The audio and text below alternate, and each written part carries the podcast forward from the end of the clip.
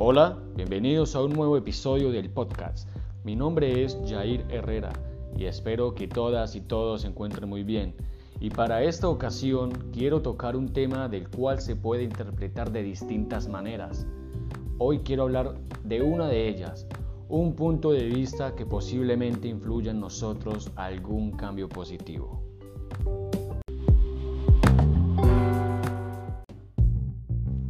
Aceptemos lo que está mal. Sí, eso dije. Aceptémoslo. Está entre nosotros. Hacer las cosas mal es más común de lo que pensamos. Es más, hacemos cosas y ni siquiera sabemos que lo que estamos haciendo no es correcto. ¿A qué me refiero con todo esto? A ver, antes que todo, ¿qué es hacer las cosas mal? ¿Qué es correcto o incorrecto? ¿Quién determina lo bueno y lo malo?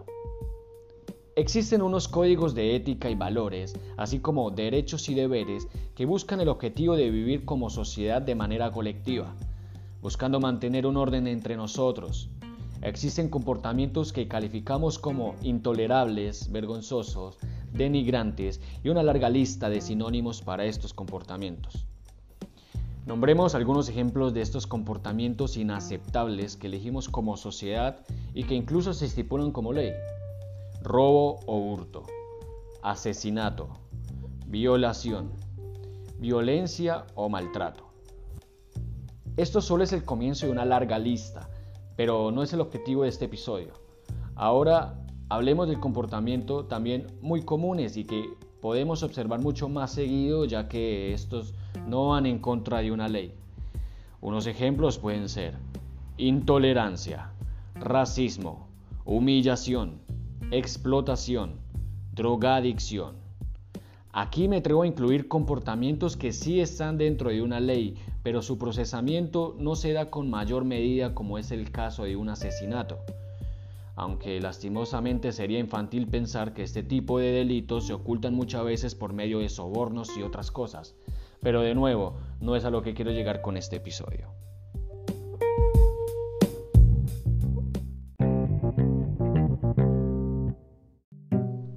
Si desean que realice un episodio hablando a profundidad sobre los problemas que se pueden cambiar como sociedad, házmelo saber mandándome un mensaje por cualquiera de mis redes sociales. Recuerde que me encuentran como Jair Herrera. Los invito a que me sigan y disfruten del contenido que voy lanzando.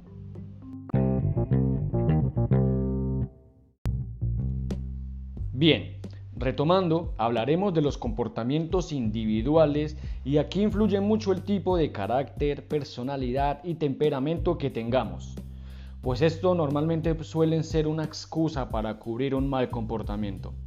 Me explico. Una persona que se cataloga a sí misma como directa, honesta, sin pelos en la lengua, como se suele decir, confunde estos rasgos con comportamientos groseros y altaneros que sobrepasan el valor de personas más tranquilas, de comportamientos menos atajantes, humillando y haciendo sentir inferior a los demás. También del otro lado está la persona tímida, nerviosa, apática, que por más que vea una injusticia delante suya no es capaz de reclamar ni hacer algo al respecto. Lo vemos mucho cuando no se hacen denuncias, por miedo o desinterés, según sea el caso. Cuando una persona necesita ayuda y por vergüenza no le brindamos una mano. Y otros ejemplos más. Pero también sucede que podemos estar actuando mal y no lo sabemos hasta que alguien nos dice, hey, es indebido lo que estás haciendo. Y luego te quedas como, wow, ¿en serio? Uh, no me di cuenta, disculpa.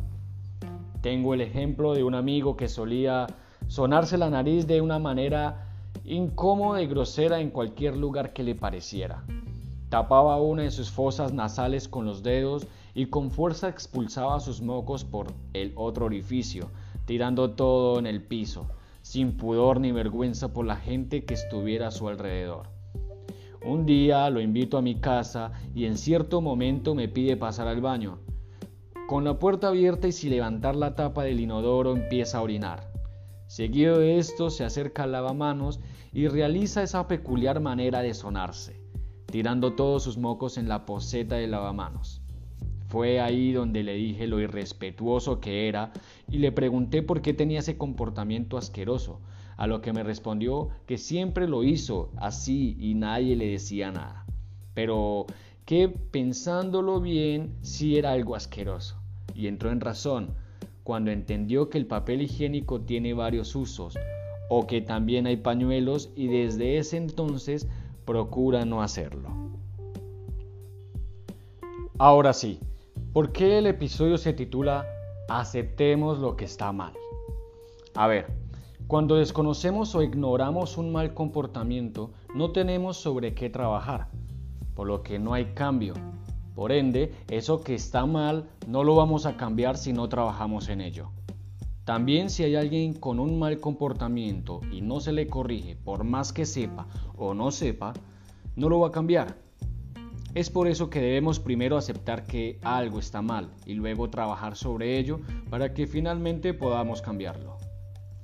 No podemos cambiar que el mundo no haya más asesinatos, robos, racismo y demás intolerancias, pero sí podemos cambiar el pensamiento de eso que está mal entre nosotros y que muchas veces lo aceptamos pero no hacemos nada al respecto.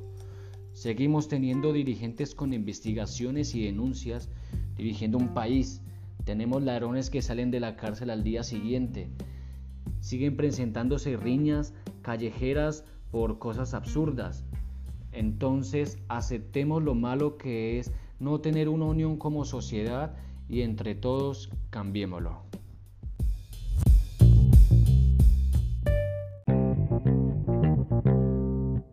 Dejemos un mundo mejor para los que vienen y los cambios vienen de un sueño.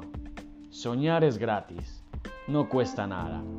Les propongo un sueño que se puede lograr si entre todos aceptamos lo malo que hacemos y lo malo que no hacemos.